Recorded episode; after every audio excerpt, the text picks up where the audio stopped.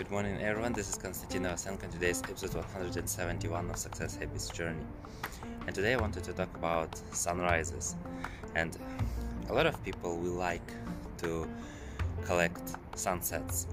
And we, we decided, okay, let's watch every sunset for a week, for months, or maybe not every sunset, but we do enjoy sunsets.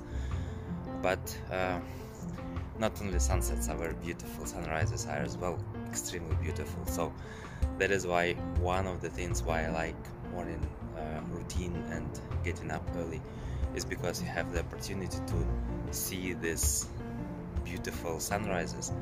And this is very uh, inspirational. This is very motivational. And just going outside and watching the sunrise gives a great start for the day so maybe it's a good idea to have a challenge to collect one month of sunrises. so think about it, collect your sunrises, and have a great day. See you tomorrow. Bye bye.